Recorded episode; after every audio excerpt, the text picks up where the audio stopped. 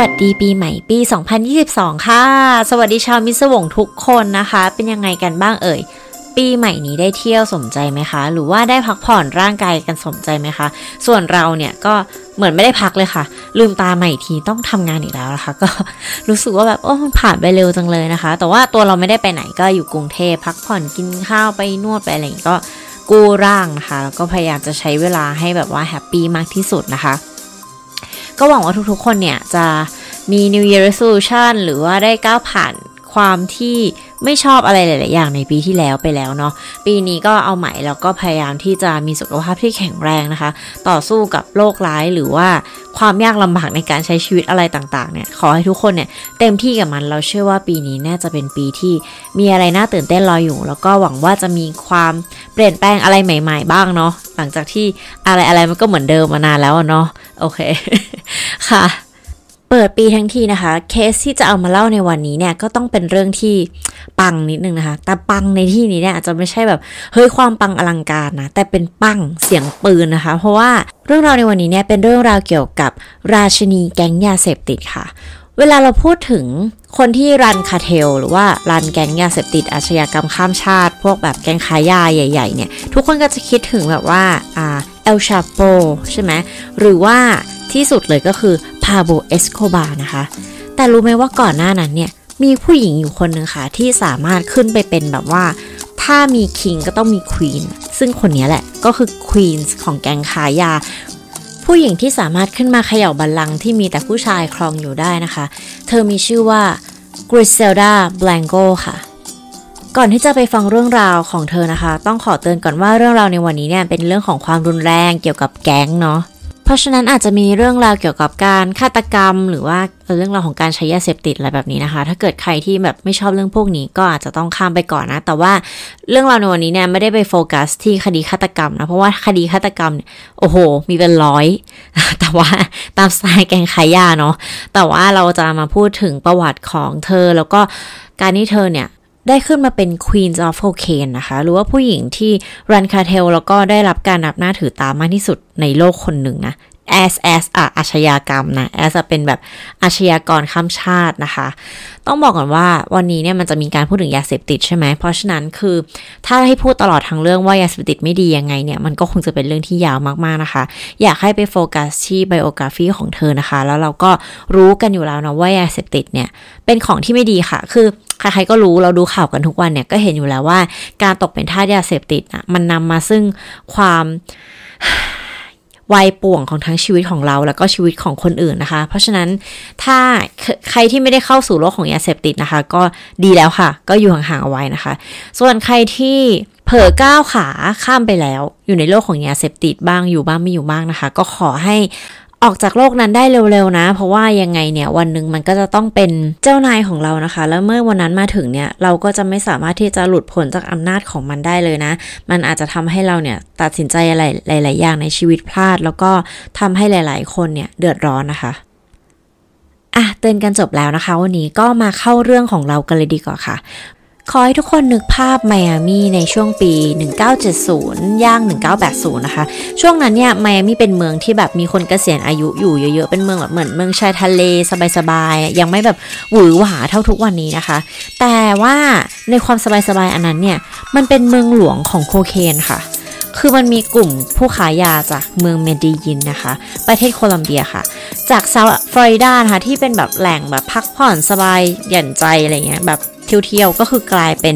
สงครามค่ะ เหมือนสงครามย่อมๆเลย เพราะว่าตรงนั้นเนี่ยมันเป็นจุดที่สามารถสร้างรายได้ประมาณ 20พันล้านดอลลาร์ต่อปีนะ ใน 1980 นะ เพราะว่าช่วงนั้นเนี่ย 70%ของโคเคนที่นำเข้าอเมริกาค่ะนำเข้าผ่านเซาท์ฟลอริดานะคะอาชญากรรมที่มันเกี่ยวกับยาเสพติดเนี่ยก็คือแพร่ไปทั่วแมมี่ ปกติสมมติว่าใน 1 เดือนเนี่ยจะมีคนเสียชีวิตอาจจะเหตุแบบ ความรุนแรงอาชญากรรมอะไรเงี้ยประมาณอ่าหกสิบเจ็ดสิบคน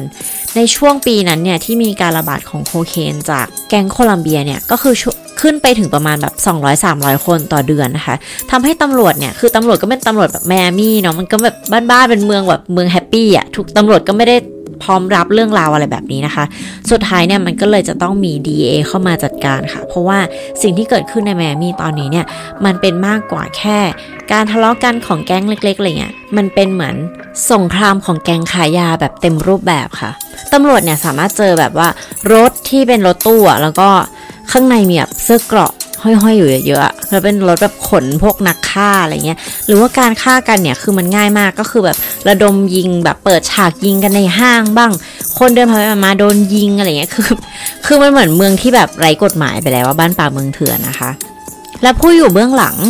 ความวายป่วงทั้งหมดนี้หนึ่งในนั้นเนี่ยก็คือกริเซลดาแบลงโกของเรานั่นเองค่ะกริเซลดาแบลงโกเนี่ยมี nickname หลายชื่อมากเลยนะคะ Queen of Cocaine Black Widow Godmother หรือว่า La Madrina นะคะกริเซลดา b l a n c o r e s t e p o นะคะ เกิดในเดือนกุมภาพันธ์วันที่ 15 ปี 1943 ค่ะ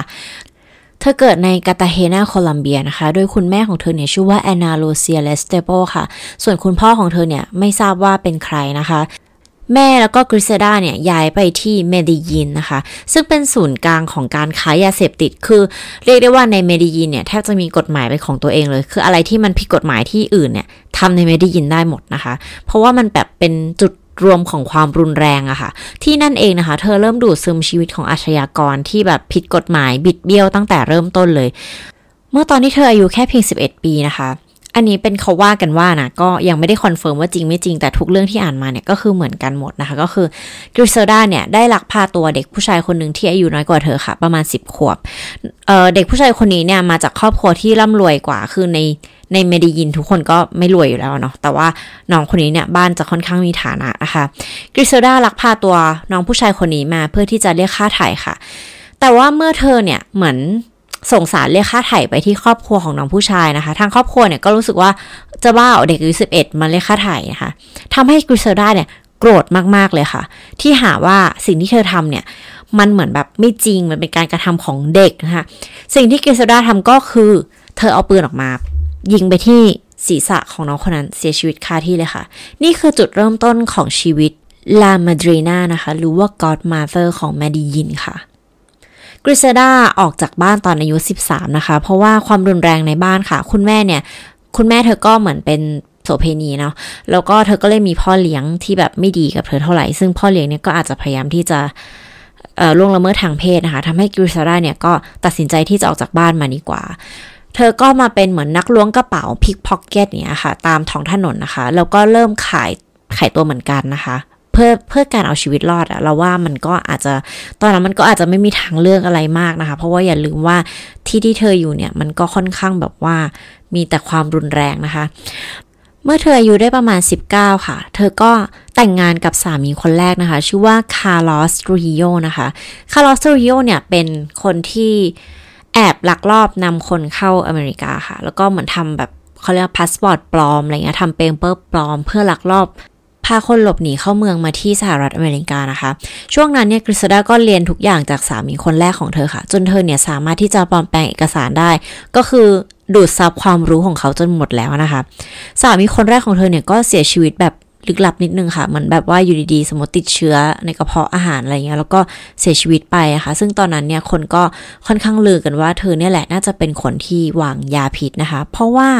ช่วงเวลานั้นเนี่ยเธอได้มีผู้ชายคนที่สองค่ะ ผู้ชายคนที่สองเนี่ยชื่อว่าอัลเบอร์โตบราโวนะคะ ซึ่งก็รู้จักกันผ่านสามีคนแรกเนี่ยแหละค่ะ แต่ว่าอัลเบอร์โตบราโวเนี่ยเป็นผู้ค้าเป็นคนขายยาเสพติดเลยแหละ ก็คือเป็นคนที่นำเข้าส่งออกโคเคนนะคะ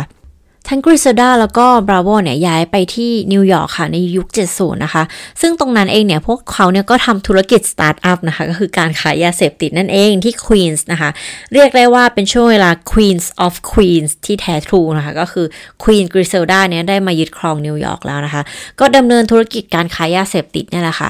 ไม่น่าเชื่อว่าจากธุรกิจสตาร์ทอัพของเธอตรงนั้นเนี่ยจะกลายเป็นธุรกิจโคเคนที่ใหญ่ที่สุดในประเทศตอนนั้นเลยนะคะในช่วงปี 1975 ค่ะผ่านผ่านมาประมาณ 5 ปีนะคะ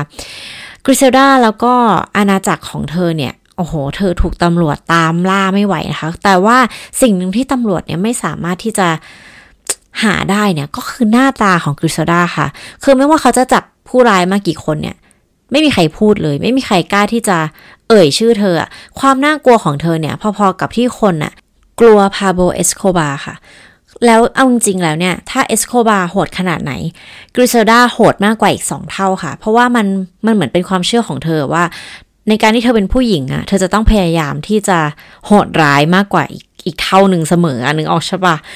ก็ก็เข้าใจได้นะ เพราะว่าเราว่าโลกนี้มันก็เป็นโลกแบบ man man world มันแบบเป็นโลกที่ผู้ชายคุม จะ hitman จะพวกแบบมือปืนรับจ้างหรืออะไรแบบนี้ก็คือเป็นผู้ชายทั้งหมดนะคะ sicario นักสังหารก็คือเป็นผู้ชายเกือบทั้งหมดเลยในช่วงเวลานั้นเนาะเออแล้วก็กริเซลดาเนี่ย เป็นคนคิดค้นการ hit and run รู้ปะคือมือปืน มือปืนแบบซ้อนมอเตอร์ไซค์สองคนอะแล้วก็ยิงอะก็คือมาจากกริเซลดาค่ะ มือปืนที่ทุกวันนี้แบบ เราเห็นกันจนชินแล้วอย่างเงี้ยก็คือมาจากการคิดค้นการฆ่าคนแบบรวดเร็วฉับไวตายแน่ของกริเซลดานะคะ ถึงขนาดช่วงเวลานั้นเนี่ยมีการประกาศเลยว่าถ้าเกิดว่ามีคนขี่มอเตอร์ไซค์มาสองคนอะไม่สามารถขับรถผ่านในแบบว่าตรงพวกรัฐสภาอะไรเงี้ยของโคลัมเบียได้นะคะ เพราะว่าตำรวจเนี่ยกลัวการลอบสังหารค่ะกริเซลดาเป็นผู้หญิงที่โหดมากๆ มากแค่ไหนคือมากขนาดที่ว่า สมมติว่ากริเซลดายืมเงินคุณ แล้วไม่อยากคืนก็จะฆ่าคุณทิ้งซะ เพราะไม่อยากคืน แต่ถ้ากริซลดาโดนยืมเงิน เขาก็จะฆ่าคุณเหมือนกันค่ะ เพราะว่าเขาไม่อยากให้ใครมายืมเงิน คือมันง่ายแค่นั้น เธอจบทุกปัญหาด้วยการฆ่า ยิงทิ้ง แล้วเธอก็ไม่ได้แคร์ด้วยว่าเหยื่อเนี่ยจะอยู่กับผู้หญิงหรือว่าจะมีเด็กอยู่ด้วยหรืออะไร มีอยู่ครั้งหนึ่งนะคะ เธอสั่งให้มือปืนเนี่ยไปเก็บผู้ชายที่เหมือนไม่เชื่อฟังลูกชายของเธอค่ะ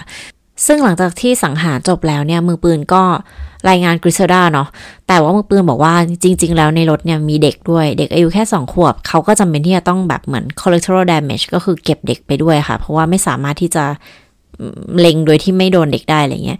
กริเซลดาก็คือตอบแค่ว่าดี ก็เราก็พอจะ get แล้วเนาะว่าความโหดร้ายของเธอเนี่ยมันประมาณไหนนะคะ ในช่วงเวลาที่เธอกำลังแบบยิ่งใหญ่เลยก็คือเธอเนี่ย ครอบครองทั้งตลาดที่นิวยอร์ก LA ไมอามีนะคะ ในอีกฝากหนึ่งอะค่ะ ก็มี DEA ค่ะ ที่เขา set up operation ขึ้นมานะคะ เรียกว่า Operation Banshee ค่ะ ก็คือเป็น operation ที่ทำมาเพื่อตามจับองค์กรค้ายาของกริเซลดาโดยเฉพาะเลยนะคะ ซึ่งใช้เวลาหลายปีมาก ๆ กว่าพวกเขาเนี่ยจะสามารถรวบรวมหลักฐาน แล้วก็เชื่อมโยงไปถึงตัวกริเซลดาที่เป็นแบบตัวตนที่แท้จริงของเธอได้นะคะกริเซลดาเนี่ยไม่ไว้ใจใครเลยค่ะ เธอมีลูกชายทั้งหมด 4 คนนะคะ 3 คนเป็นลูกของผู้ชายคนที่ 2 ที่เธอแต่งงานด้วยค่ะ ก็คือแบบบราโวเนาะส่วนอีกคนนึงเนี่ยเกิดที่หลังค่ะ เป็นลูกชายของสามีคนที่ 3 นะคะ แต่ว่าทำไมถึงมีสามีคนที่ 3 และสามีคนที่ 2 ไปไหนนะคะ สามีคนที่ 2 ก็คือตัวบราโวเนี่ยเหมือนมีการทะเลาะกับกริเซลดาว่าเธอเนี่ยรู้สึกว่าเขาเนี่ยแอบยักยอกเงินแน่ๆเลย เหมือนแบบเงินมันหายไปแหละ มันก็เป็นเรื่องขององค์กรการค้ายาเนาะก็อาจจะมีจุบมีจิบเงินได้นะคะ ซึ่งกริเซลดาเนี่ยไม่โอเค ต่อให้เป็นสามีของเธอเนี่ยเธอก็ไม่ไว้หน้าค่ะ เธอก็ไปเชิญหน้ากับบราโวนะคะแล้วก็ถามเขาเลยว่ามันเป็นอย่างนี้อย่างนี้ใช่ไหมอะไรเงี้ยก็ทะเลาะกันบราโวก็เลยชักปืนออกมายิงเธอก่อนค่ะ ยิงไปที่ท้องค่ะ แต่กริเซดาเนี่ยก็ไวมากค่ะ เธอก็ชักปืนออกมายิงไปที่หัวของบราโวเหมือนกันค่ะ เพราะฉะนั้นใครตุยคะบราโวค่ะหลังจากนั้นเนี่ยเธอก็เลยได้รับฉายาว่า Black Widow นะคะ หรือว่าแมงมุมที่แบบสายพันธุ์ที่เขาจะกินคู่ของตัวเองนะคะ หลังจากที่แบบ สืบพันธุ์แล้วอะไรเงี้ย ก็คือเป็นชื่อที่ได้มาอีกสมญานามหนึ่งนอกจาก Queen of Cocaine หรือว่า Godmother นะคะ ก็มีเนี่ยแหละค่ะ Black Widow นะคะ เนื่องจากความต้องการเนี่ยมันมีมากขึ้นมากขึ้นนะคะเธอก็เลยจำเป็นที่จะต้องครีเอทีฟขึ้นนิดหนึ่งในการที่จะต้องเอาโคเคนเนี่ยลักลอบเข้ามา เพราะว่า เราว่าเมื่อก่อนเนี่ยมันก็คงแบบว่าไม่ได้เหมือนทุกวันนี้นะที่มีการลาดตระเวนที่แบบเข้มข้นเวอร์คือก็ก็เข้มข้นแหละ แต่ว่าตัวกริเซลดาเนี่ยเขาเหมือนเขาจ่ายเงินเอาทุกคนไว้หมดแล้วอะค่ะ ทั้งตำรวจทั้งอายการทั้งศาลเสริญอะไรก็คือจริง ๆ ก็เป็นคนของเธอเกือบทั้งหมดนะคะ แต่ว่าการลักลอบเนี่ยคือมันก็จำเป็นที่จะต้องหาทางเปลี่ยนทางใหม่ ๆ มากขึ้นตลอดนะเพราะว่า ตำรวจก็จะตามทันตลอดเหมือนกันอะไรเงี้ย ซึ่งสิ่งที่คริสโซดาทำเนี่ยก็ค่อนข้างฉลาดมากๆเลยนะคะ เธอก็เลยเปิดเหมือนโรงงานนะคะผลิตชุดชั้นใน แล้วเธอก็เหมือนเย็บช่องพิเศษค่ะตามบราตามกางเกงในอะไรเงี้ยเพื่อให้มันมีช่องที่สามารถซุกซ่อนยาเสพติดได้นะคะ โดยหนึ่งคนเนี่ยจะน่าจะหิ้วได้ประมาณครึ่งกิโลค่ะ แล้วเธอก็จะคัดเลือกผู้หญิงสวยๆนะคะ ผู้หญิงโคลัมเบียสวยๆ ซึ่งก็สวยมากๆอยู่แล้วนะคะ ก็คือแต่งตัวสวยๆ แล้วก็ใส่ชุดชั้นในที่มีการลักลอบเนี้ยค่ะ ขึ้นเครื่องนะคะ โดยโดยพวกเธอเนี่ยถูกฝึกถูกฝึกถูกฝึกมาให้แบบว่าเฟลิร์ตกับเจ้าหน้าที่หรือว่าถูกฝึกมาเอาตัวรอดนะคะ เพราะฉะนั้นเธอก็สามารถที่จะลักลอบขนโคเคนเข้ามาได้เยอะมากๆ โดยผ่านวิธีการนี้ค่ะความมั่งคั่งจากการค้าโคเคนของกริเซลดาเนี่ยบอกได้เลยว่า รวบรวมเงินแล้วเนี่ยประมาณ 2,000 ล้านเหรียญ2,000 ล้านเหรียญนะ ในช่วงที่เธอเนี่ย operation อาชญากรรมแก๊งคาเทลของกริเซลดาเนี่ยนะคะ เธอทำรายได้ประมาณ 80 ล้านดอลลาร์ใน 1 เดือนอะ่ะ เพราะฉะนั้นเธอก็เป็นหนึ่งในผู้ค้ายาเสพติดที่ร่ำรวยที่สุดตลอดการค่ะ พาโบลเอสโคบาร์หรอคะมีกริเซลดามาก่อนค่ะ ต้องบอกว่าทั้งสองคนนี้มีความสัมพันธ์ที่แปลกมากๆนะคะ คือ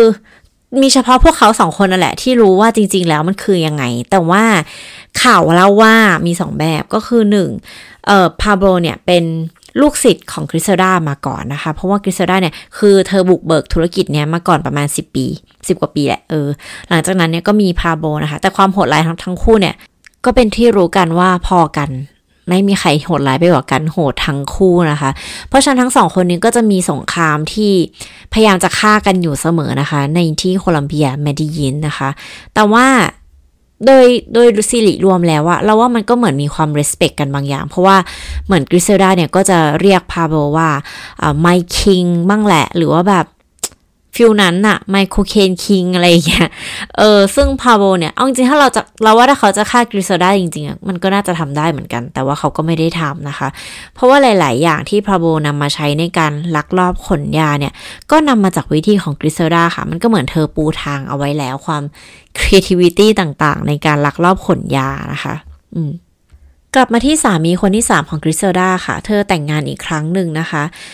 กับผู้ชายที่ชื่อว่าเดริโอซูเปอร์เวดาค่ะ แล้วก็เธอก็เลยมีลูกชายคนสุดท้ายค่ะ ที่ชื่อว่าไมเคิลคอร์เลโอเน่บลังโก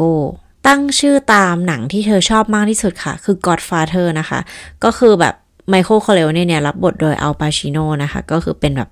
ดอนไมเคิลคอร์เลโอเน่ใน The Godfather นั่นเองนะคะ ก็ไม่แปลกใจนะคะที่กริเซลดาเนี่ยชอบหนังเรื่องนี้นะ เพราะมันก็อาจจะ reflect การทำงานบางอย่างของเธอในแก๊งนะคะ ก็คือเธอเนี่ยเป็น Godmother นะคะในขณะที่ชีวิตของเธอเนี่ยดำเนินไปแบบว่าหรูหรา private jet แบบทุกอย่างก็เงินเยอะขนาดนั้นนะ กริเซลดาเนี่ยได้ชื่อว่าเป็นคนแบบว่า work hard play hard นะคะ work hard ก็เล่าไปแล้วเนาะว่า work hard play hard เนี่ยเธอเป็นคนชอบปาร์ตี้มากๆ ชอบจัดปาร์ตี้ แล้วปาร์ตี้ของเธอเนี่ยเรียกได้ว่าเต็มไปด้วยทุกอย่างที่ผิดกฎหมายนะคะ ก็คือยาเสพติดโสเภณีหรือว่าการทุกอย่างอะที่มันแบบเทาไปจนถึงมืดนะคะปาร์ตี้เซ็กซ์หมู่เอยอะไรเอยเนี่ยก็คือเป็นสิ่งที่กริเซลดาเนี่ยชื่นชอบมาก ๆ นะคะ แล้วด้วยช่วงท้ายๆของชีวิตเนี่ย เธอก็ใช้ยาของตัวเองที่ส่งออกค่ะ ตอนนั้นมันมีชื่อเรียกว่าบาซูก้าค่ะ ก็คือกริเซลดาเนี่ยก็ใช้บาซูก้าด้วยนะคะ แล้วก็เหมือนเธอก็เริ่มแบบมีความรุนแรงมากขึ้นนะคือจากที่ปกติ เธอก็ violently มากอยู่แล้ว คือรุนแรงสุดๆ อยู่แล้วอะค่ะ เธอก็ยิ่งโรคจิตเข้าไปใหญ่นะคะ ช่วงนั้นเนี่ย เธอก็เหมือนแบบสมมตินะ แบบปาร์ตี้อะไรเงี้ย เธอก็จะบังคับให้ผู้หญิงหรือผู้ชายเนี่ยมีเพศสัมพันธ์กับเธอ โดยการที่เอาปืนเนี่ยจ่อพวกเขาเอาไว้แล้วก็ บังคับเนี้ย หรือว่าบางครั้งเนี่ยเธอก็มีความสัมพันธ์แบบหญิงๆนะคะ คือกริซดาเนี่ยเหมือนน่าจะเป็นไบเซ็กชวลนะคะ แต่ว่าเมื่อเธอเหมือนปฏิบัติภารกิจเสร็จแล้วอะไรเงี้ย เธอก็ฆ่าผู้หญิงทิ้ง เพื่อเพื่อความแบบสุขของเธอเองอะคะ่ะ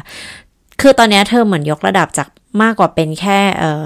โอเปอเรชันแกงขายยาแล้ว กลายเป็นเหมือนไซโคพาธด้วยอะคะ่ะ เป็นแบบซาดิซึมอะไรเงี้ย และในช่วงเวลานั้นเองค่ะ ก็คือช่วง 80 นะคะ ก็เป็นช่วงที่ Miami Drug War หรือว่า Cocaine Cowboy War นะคะระบาดมากๆเลยนะคะ ก็คือช่วงที่โคเคนเนี่ย เรียกได้ว่าหาซื้อง่ายกว่ากัญชา เออ คือมาระบาดขนาดนั้นนะคะ ทำให้แก๊งอันธพาลของกริซดาเนี่ยถูกเรียกว่าโคเคนคาวบอยค่ะ ซึ่งมีทั้งซีรีส์มีทั้งหนังเกี่ยวกับเรื่องนี้นะคะ และวิธีการที่เขาฆ่าคู่แข่งเนี่ยก็รุนแรงมากๆ จนได้ชื่อว่าสงครามยาเสพติดที่ไมอามีนะคะ มันก็เลยทำให้ DA หรือว่า Operation Banshee เนี่ยต้องรีบเข้ามาจัดการเธอค่ะตัวของกริเซลดาเองเนี่ยก็รู้นะคะว่าเธอเนี่ยกำลังเป็นที่จับตาดูของตำรวจค่ะ เธอก็เลยย้ายจาก ไมอามีไปอยู่ที่อื่นค่ะ ซึ่งที่นั่นเนี่ยก็คือแคลิฟอร์เนียนะคะตำรวจเนี่ยก็รู้ว่าการที่จะเข้าถึงกริเซลดาได้เนี่ยต้องเข้าทางลูก เพราะว่า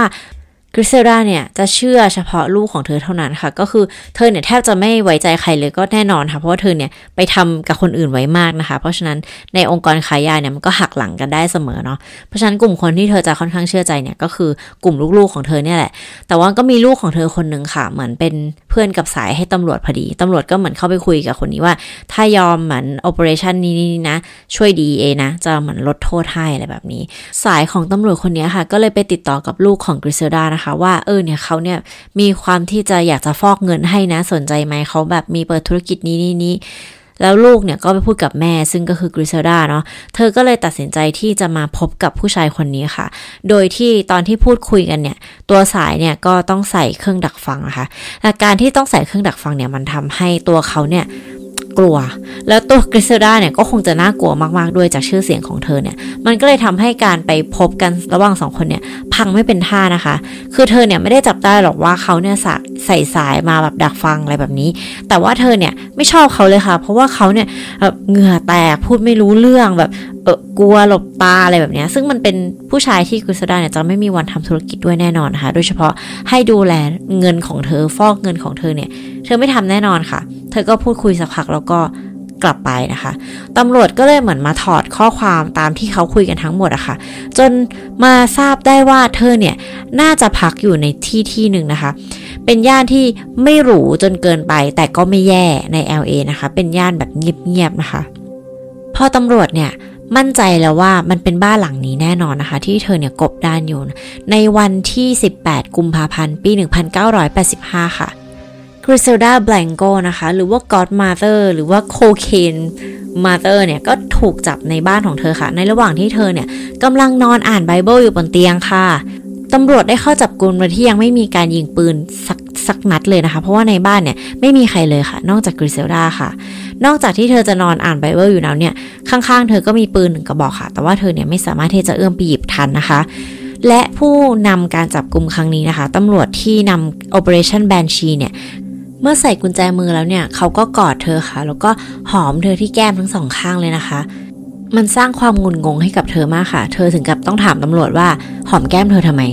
ซึ่งตำรวจเนี่ยก็บอกว่าผมเนี่ยดีใจมากๆเลยนะ ที่สุดท้ายเนี่ย ผมก็ได้เจอคุณสักทีปังมากมันแบบโอ้เหมือนแบบเป็นคำพูดที่แบบปิดหนังปิดซีรีส์ตอนแบบเลิศชอบมากค่ะ ตอนที่ฟังเรารู้สึกว่าแบบโคตรเท่จบโอเปอเรชั่นได้สวยงามมากค่ะ แต่ว่ามันยังไม่ได้จบแค่นั้นนะสิคะ ถึงเธอจะถูกจำคุกอะไรก็แล้วเนี่ย เอาจริงๆแล้วเรื่องราวในศาลเนี่ยก็ยาวนานมากนะคะ กว่าที่เธอจะถูกจำคุกนะ จริง ๆ แล้วเนี่ยเขาบอกว่ากริเซดาเนี่ยน่าจะเกี่ยวข้องกับการฆาตกรรมอะถึงเธอจะทั้งลงมือเองแล้วก็ทั้งแบบจ้างคนอื่นทั้งให้ทำอะไรเงี้ย ประมาณ 200 คดีเลยทีเดียวนะคะ แต่ว่าเธอเนี่ยถูกตัดสินโดยเหมือนเรื่องคดีฆาตกรรมมาแค่เพียง 3 คดีนะคะ แล้วก็เป็นนอกนั้นก็เป็นการตัดสินเกี่ยวกับการค้ายาค่ะ เธอถูกจำคุกทั้งหมดสูงสุด 15 ปี น้อยไหมน้อยงง 15 ปีอะไร น้อยมาก และใน 15 ปีนั้นเนี่ย เธอก็รันบริหารอาณาจักรต่อไปนะคะ จากในคุกค่ะ คือการลักลอบโคเคนก็ยังคงอยู่นะคะ และหลังจากที่เธอเนี่ย ถูกจองจำจากคุก 15 ปีใช่ไหมคะ สุดท้ายเนี่ยเธอก็ถูกปล่อยตัวค่ะ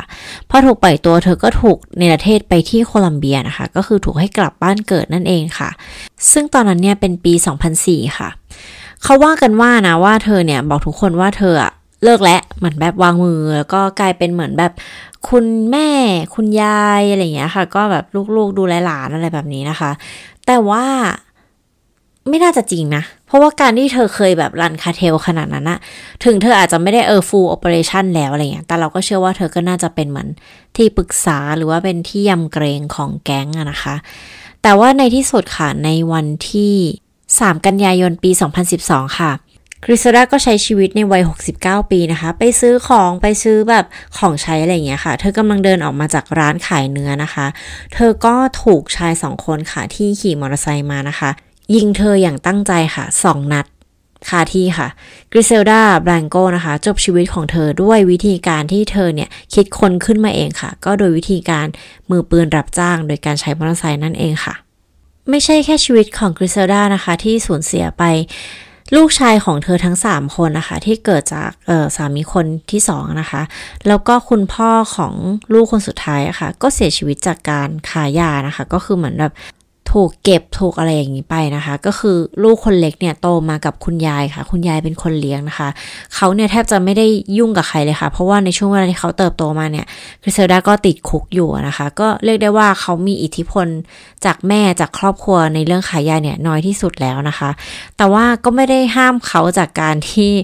เข้าสู่วงจรของการขายานะ ก็คือเหมือนแบบถูกจับกลุมในข้อหาลักลอบค้าโคเคนอะไรแบบนี้ แต่ว่าไม่ ไม่ได้โหดเท่าแบบพี่หรือว่าแม่นะคะ เขาได้รับเชิญไปเล่นในแบบอินเอ่อเขาเรียกสารคดี ชื่อ Investigation Discovery Evil Lives Here นะคะ ก็เกี่ยวกับพวกเหมือนคนที่เติบโตมากับแก๊งค้ายา แล้วก็มีวัยเด็กที่โดดเดี่ยว แต่ในปี 2019 ค่ะ คราวนี้ได้รับบทนำเลยนะคะ ที่ชื่อว่า Cartel Crew ค่ะ ก็จะเกี่ยวกับเหมือนตามติดชีวิตแบบเรียลิตี้เรียลิตี้ทายาทเออแก๊งยาเสพติดนะคะ ไม่เคยดูเลยน่าจะน่าจะน่าจะเวียดอยู่นะ เออเดี๋ยว รเคยดูหรือว่าหาดูได้เนี่ยยังไงมาเล่าให้ฟังบ้างนะคะ ว่าเขามีชีวิตกันยังไงนะคะน่าจะสุดเหวี่ยงประมาณหนึ่งเลย แล้วก็ตอนนี้เท่าที่เราสืบทราบมาเนี่ยเขาก็มีธุรกิจแบรนด์เสื้อผ้านะคะ ที่ชื่อว่าพูโรบลังโกนะคะ สุดท้ายมันก็เป็นเกี่ยวกับอ้างอิงชื่อแม่เขาแหละในการเปิดแบรนด์นะอืมส่วนตัวของ Griselda Blanco นะคะ ก็มีซีรีส์แล้วก็หนังที่เกี่ยวข้องกับประวัติชีวิตของเธอนะ ชื่อเรื่องว่า The Cocaine Godmother นะคะ ก็เล่นโดย Catherine Zeta Jones เขาบอกว่าสนุกมาก ๆ เลยนะคะ ยังไงถ้าเกิดใครเคยดูก็มาบอกด้วย อ๋อ แล้วก็มีที่ HBO ค่ะทำอยู่ แต่ว่าอันเนี้ยไม่รู้ว่าทำเสร็จไหมหรือว่ายังไงนะคะ Jennifer Lopez เล่นค่ะ เล่นเป็นกริเซลดาแบลงโกนะคะ ก็อยากดูเหมือนกัน ทั้งสองเรื่องเนี่ยก็ยังไม่เคยดูเลยค่ะ ถ้าเกิดว่าใครเคยดูเวอร์ชันแคทเธอรีนซีตาโจนส์แล้วเนี่ย ก็มาคอมเมนต์ได้นะคะว่าสนุกไหม โดยส่วนตัวเราแล้วเนี่ยเราชอบดูหนังเกี่ยวกับแก๊งค้ายา หรือว่าเกี่ยวกับธุรกิจอะไรอย่างเงี้ยอยู่แล้วนะคะ ซีรีส์ที่ดูที่เกี่ยวกับแก๊งค้ายาก็มี Queen of the South นะคะ ชอบมากเป็นเป็นผู้หญิง run cartel เหมือนกัน แต่ว่าไม่ได้โหดร้ายเหมือนแบบกริเซลดานะ ลองไปดูสนุกสนุกใน Netflix นะคะ แล้วก็อีกอันก็แน่นอนนะคะ Narcos ก็ดูเออแต่ว่าชอบ Queen of the South มากกว่านิดนึง อะวันนี้ก็เรื่องราวของกริซดาแบลงโกเป็นไงคะมีใครเคยรู้จักเธอบ้างเอ่ย คือเราเนี่ยหยิบเรื่องของเธอมาเล่าเนี่ยไม่ใช่เพราะว่าเราชื่นชมหรือว่าเธอเก่งในการแบบรันคาเทลนะอะถ้าพูดกันตรงๆเนี่ยมันก็เก่งแหละ แล้วมันก็ต้องใช้ความกล้ามากๆ แต่ว่าที่มาเล่าเนี่ยไม่ใช่เพราะความชื่นชม แต่แค่อยากจะบอกว่าในบัลลังก์ของโลกที่มีแต่ผู้ชายครองบัลลังก์เนี่ย มีผู้หญิงคนหนึ่งนะคะ ที่พังงาดมา ด้วยความที่จะบอกว่าเธอมีหัวการค้า แล้วเธอก็มีความโหด ไม่ได้ต่างกับผู้ชายเลย แล้วก็ทั้งหมดทั้งปวงที่เล่ามาเนี่ยต้องบอกว่าเรื่องราวของยาเสพติดเนี่ยยังไงเราก็ขอบอกเลยว่าเราต่อต้านนะคะ ก็ไม่อยากให้ใครเนี่ยใช้ยาเสพติดทั้งนั้น แต่ก็ต้องแอบบอกอีกนิดนึงแหละว่า คนที่ใช้ยาเสพติดเนี่ยก็ไม่ใช่คนที่เลวร้ายทุกคนนะอย่าลืมว่าแบบในโลกของเราเนี่ยมีคนแบบ หลากหลายมากมายนะคะ บางคนเนี่ยเขาอาจจะมีปัญหาส่วนตัวแล้วเขาก็อาจจะพ่ายแพ้กับอะไรบางอย่างนะคะทำให้เขาเนี่ยหันไปพบกับยาเสพติดแล้วก็ใช้มันนะ ถ้าเรามีเพื่อนหรือเรามีคนรู้จักหรือแม้แต่จะเป็นตัวของเราเองเนี่ยอยากที่จะหลุดพ้นจากวงจรอันนี้นะคะ ก็เป็นกำลังใจให้เขาหรือว่าช่วยเขาหรือว่าช่วยตัวเองด้วยค่ะในจุดนี้นะ อยากให้ทุกคนเนี่ยกลับมาใช้ชีวิตปกติค่ะ เอาชนะทุกอย่างได้ด้วยจิตใจของเราเองนะคะ อะวันนี้เราก็จบเรื่องราวของกริ s ดาแบลงโกแต่เพียงเท่านี้นะคะ ก็คือจบตำนานของ Godmother ไปแล้วนะคะ หวังว่าจะไม่มี Godmother คนอื่นๆ จริงๆ ตอนที่หาข้อมูลเนี่ยมันก็จะมีชื่อของผู้หญิงอีกหลายๆ คนเลยนะคะ ที่อยู่ในคาเทล หรือว่าแก๊งขายยา แล้วก็โหดร้ายไม่แพ้ผู้ชายเลยบางคนเนี่ยเป็น sicario นะคะ หรือว่ามือสังหารค่ะ แล้วก็สวยๆ ทั้งนั้นเลยนะคะ แต่ว่าแต่ละคนเนี่ยโหชีวิตก็จบแบบ นองเลือดมากๆอะค่ะ เออ แต่ว่ามันเขาก็ไม่ได้ไต่เต้ามาถึงจนขั้นเป็นแบบเหมือน Queen of Queen แบบกริเซลได้ค่ะ ส่วนมากก็จะเป็นแค่เป็นคนสำคัญในแก๊งอะไรแบบนี้นะ ถ้าเกิดว่าทุกคนชอบเรื่องพวกนี้เนี่ยวันหนึ่งก็เดี๋ยวจะเอามาเล่าเรื่องของคนอื่นๆให้ฟังนะคะ แล้วก็ขอบคุณมากๆนะคะ ที่ติดตามมิสวงกันตลอดมานะคะ เปิดมาปีนี้ก็อยากให้ทุกคนเนี่ยปังๆเฮงๆนะคะ มีแต่เรื่องเจ๋งๆในชีวิตนะ ปีนี้จะต้องเป็นปีที่พวกเราเนี่ยจะต้องได้กลับไปใช้ชีวิตที่แบบสุดเหมือนเดิม มีความสุขกว่าเดิมนะคะสองปีที่แล้วเนี่ยเหมือนเราแบบถูกฟรีซไม่ได้ใช้ชีวิตกันเนาะก็ขอให้ปีนี้เนี่ยเป็นปีที่แบบเลิศมากสำหรับทุกคนนะคะยังไงก็ขอบคุณค่ะที่คลิกเข้ามาฟังนะคะ ทั้งทางพอดแคสต์แล้วก็ทาง YouTube นะคะ แล้วเดี๋ยวมาติดตามกันนะคะ ว่าตอนหน้าเนี่ยมีเรื่องอะไรมาเล่าให้ฟังค่ะ เจอกันตอนหน้าค่ะ วันนี้ก็บายบายค่ะ สวัสดีค่ะ